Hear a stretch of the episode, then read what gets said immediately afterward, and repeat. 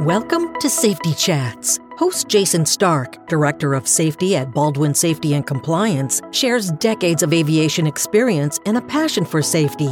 Let's get started with this week's Safety Chat. Hello, all, and welcome to the Baldwin Safety Podcast and I am so happy you're here.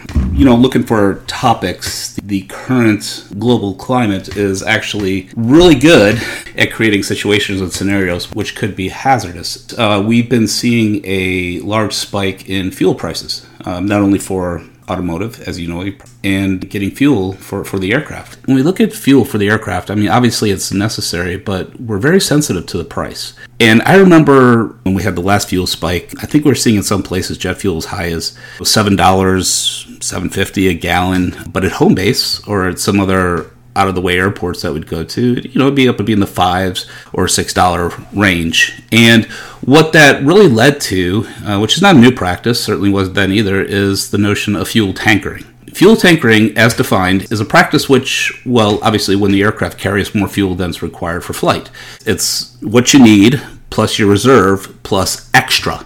So, so why do we tanker fuel? Saving precious minutes on that turnaround time is key. And it may be, okay, well, we got to take enough fuel to drop them off, get to our next airport, and have the reserve so our primaries or our passengers are happy so they're not sitting there or have to deplane while we fuel. And then, obviously, probably the biggest reason that we're seeing today, especially when fuel at home base can be on the order of a couple dollars cheaper than what you might find at a given FBO, especially in a heavy metropolitan area, is to save money when, when we talk about saving money, it's interesting. Did a little research on that. Well, let me, let me pause here for a second because when, when we were doing this, we just kind of did back of the envelope calculations. You know, we didn't really have any heuristics or rules of thumb, if you will. We, we almost turned it into a game. And like it was almost fun to say, okay, well, if I take on an extra four or 500 pounds at whatever price here, what am I actually saving for the flight? It, it's funny. And in this article, doing some research on it, it says, well, cost savings can be as small as just over $10.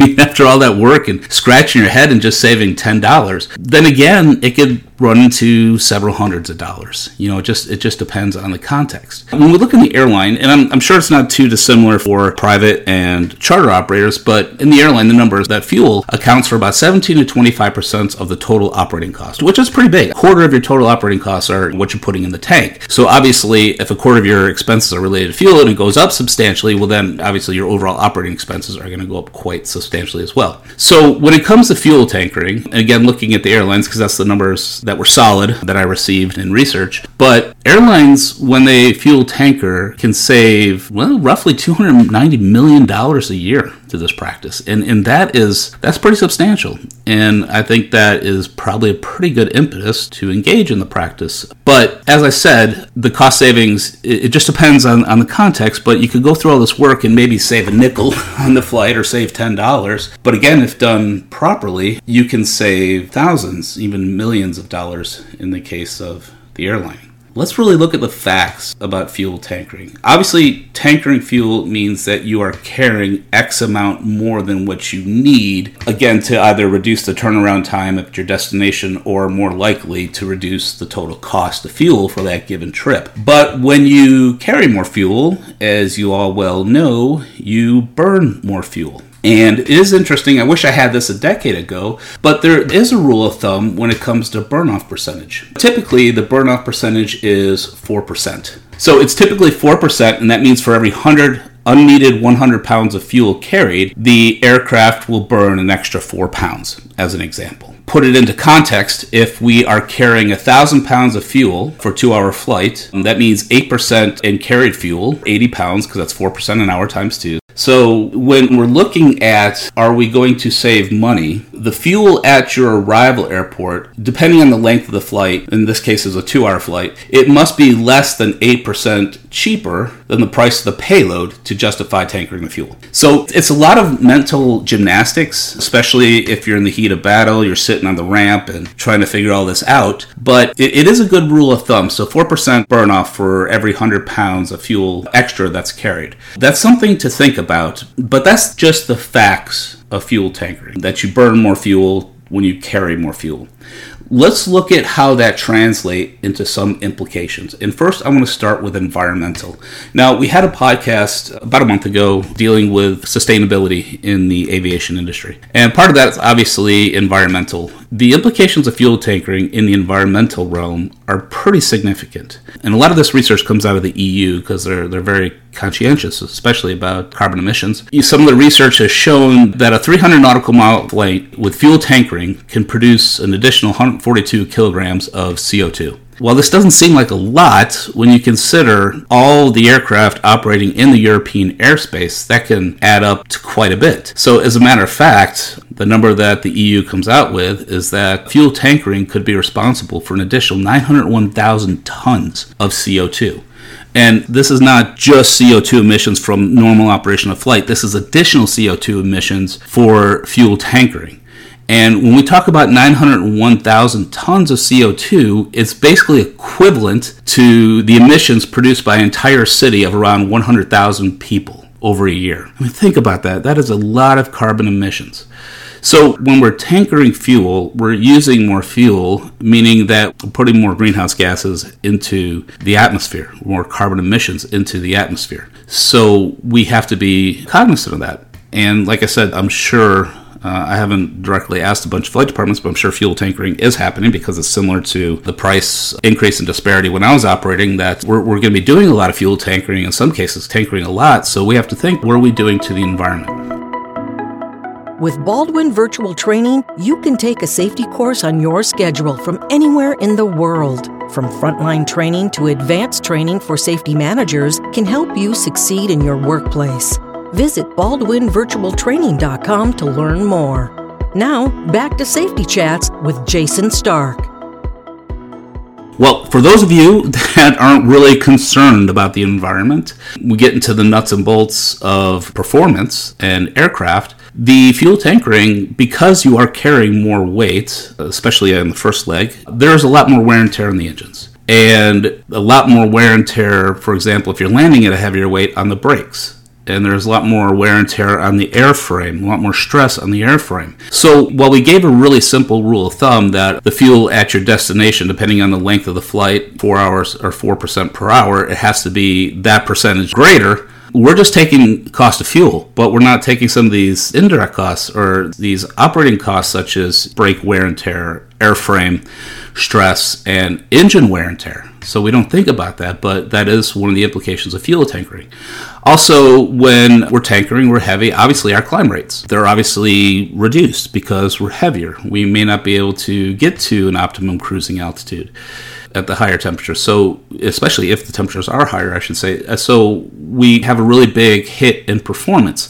And not only in cruise climb, when we look at our departure gradients, while we may be able to make the standard departure gradient, you know, if there are any special gradients that have to be complied with, that might be tough to do, especially with fuel tankering. Or sometimes we may be tempted to say, you know what, the cost of this fuel being cheaper, we're just going to gamble on the climb gradients, which is never, never a good attitude to have, but people get a little strange when it comes to money. And then obviously you're going to have longer takeoff distances, uh, which is going to again be more wear and tear on the tires. You're going to spend longer time on the ground.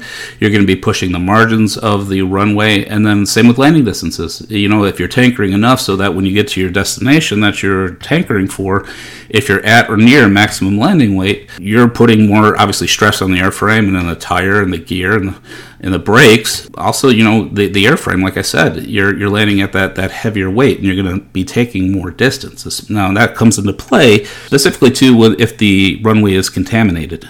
But what I really kind of wanted to get into, though, are the safety implications. And I think safety implications are baked into the aircraft and performance implications that we just talked about. But when we talk about safety, when you're heavier, you in effect are limiting your options. Anywhere from the margin you would have if you should have a rejected takeoff, to climb gradient requirements if you should lose an engine, to even when you're at altitude and as high as you can get because of the extra fuel, and you need to possibly go higher for weather avoidance, you basically limited that option. So when it comes to tankering fuel, there are safety implications. Again, we talked about exceedance of aircraft limitations. It's very possible, especially if you don't have dumping capability and you have to come back and land for whatever reason right after takeoff. You're going to be well over landing weight, uh, I'm guessing. And then again, we can reduce safety margins due to the decreased performance that we're going to have. You know, the climb performance, the at altitude cruise performance, you know, until we plane out. The increased weight itself is again going to reduce uh, safety margins on everything because we're, we're heavier and less performant. And then the one thing we don't think about with tankering is the other side. We've taken enough fuel to avoid paying the price of fuel at this one destination. So, what we're saying then is we're basically going to take what we have left to our next stop trying to do everything we can to avoid buying fuel at a premium at that one location. So when we do that, sometimes we may be pressing the limits on the other side. We may be going up against the door of not having enough fuel or cutting it really close because we didn't want to take on fuel because we said, hey, we tanker to avoid buying fuel. We would lose that benefit if we had to put more fuel on, so we're just going to blast off with what we have. And if you plan that it's enough, you know, best laid plans sometimes don't always work out and things like get-there-itis can start setting in and not really thinking about the implications of not having enough fuel. Some examples that we're giving is that you could be pushing the weather under VFR due to in- insufficient fuel to meet IFR requirements. You-, you could be really kind of massaging the rules a little bit. You may be tempted to break IFR limits, especially on approach, due to insufficient fuel, especially if you don't think you have enough for your alternate because you really pushed it. So there's a lot of things, a lot of at risk behavior that could start creeping in as a result of not wanting to take on that fuel and having what you have left so you don't incur that extra cost. So, in terms of safety, there is a lot to think about when we're carrying that extra weight.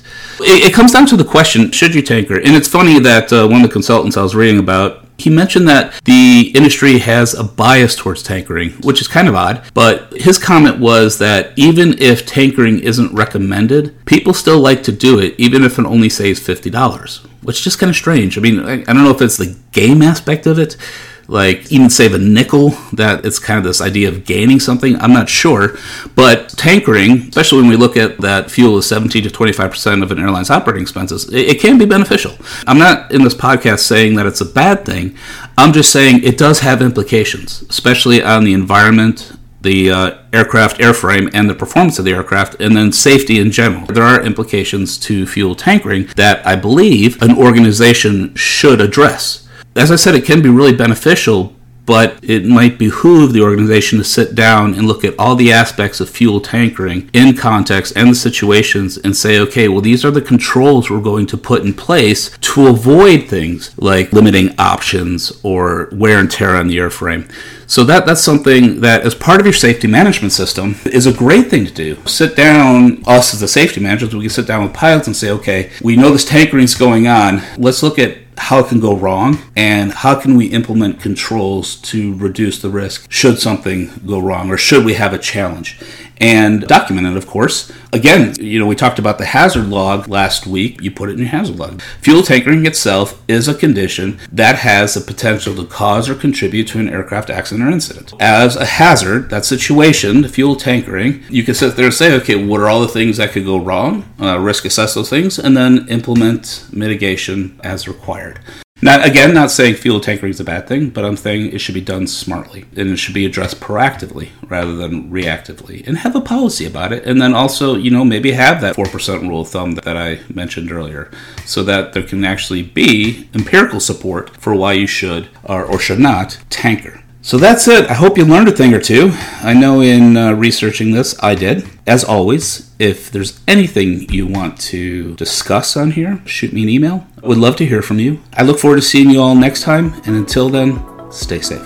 This podcast is brought to you by Baldwin Safety and Compliance, the leader in safety management for the transportation industry. Since 2004, Baldwin has been providing state of the art solutions and 24 7 support to the aviation and transportation industries. Baldwin's clients include all sizes and types of transportation operators.